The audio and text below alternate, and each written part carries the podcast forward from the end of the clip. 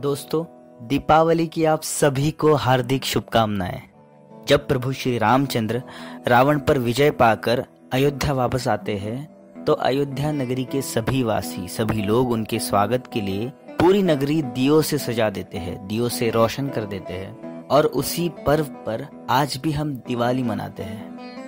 मैं सौरभ ठाकरे आप सभी का इस दिवाली के मौके पर स्वागत करता हूँ। कहानियाँ, किस्से, कविताएँ में आज की कहानी श्री राम पे, आज की कहानी रामायण पे। कहानी का नाम है डायरी ऑफ़ राम। एक बार नारद जी श्री राम को मिलने आते हैं, तब बाहर हनुमान तैनात दिखते हैं। तब नारद हनुमान जी को पूछते हैं कि अंदर श्री राम जी है? तो हनुमान जी बोलते हैं कि हाँ है, लेकिन वो किसी काम में व्यस्त है। तो नारद जी पूछते हैं, कौन से काम में व्यस्त है? तो हनुमान जी जवाब देते हैं कि वो पुस्तक में कुछ लिख रहे हैं। लेकिन नारद जी तो नारद जी है।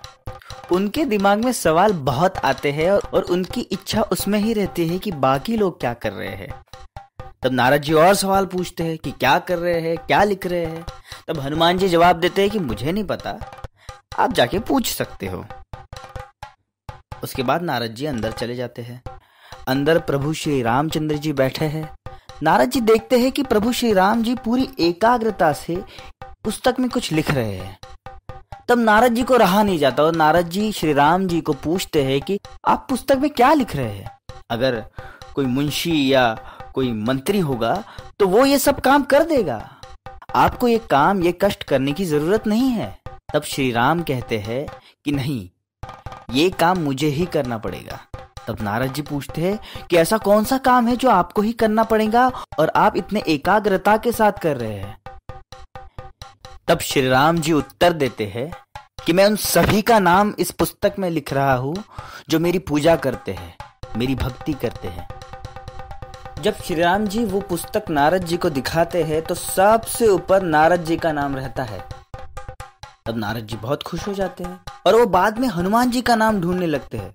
पर उन परम भक्तों में हनुमान जी का नाम कहाँ भी नहीं है। नारद जी बाहर जाते हैं और हनुमान जी को कहते हैं कि परम भक्तों में मेरा नाम है, सबसे ऊपर, लेकिन आपका तो नाम ही नहीं है।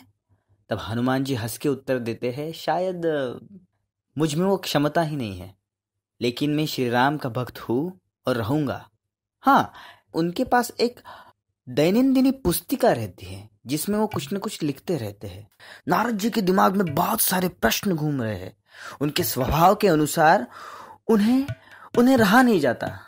उन्हें सभी प्रश्नों का उत्तर मालूम रहना बहुत ही ज़रूरी लगता है। और इसी वजह से वो फिर से श्री राम जी को अंदर मिलने जाते हैं। और उन्हें उनकी उस दैनंदिनी पुस्तिका के बारे में पूछते हैं। तब राम बताते हैं कि ये मेरी निजी पुस्तिका है जिसमें मैं उन लोगों के नाम लिखता हूँ जिनकी मुझे पूजा करनी है। और उसमें सबसे ऊपर हनुमान जी का नाम रहता है। तो दोस्तों, ये थी कहानी।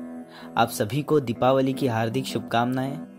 आपके पास कोई सुझाव होगा तो कमेंट कीजिए। कोई आपकी कहानी होगी तो प्लीज़ मेल कीजिए। धन्यवाद।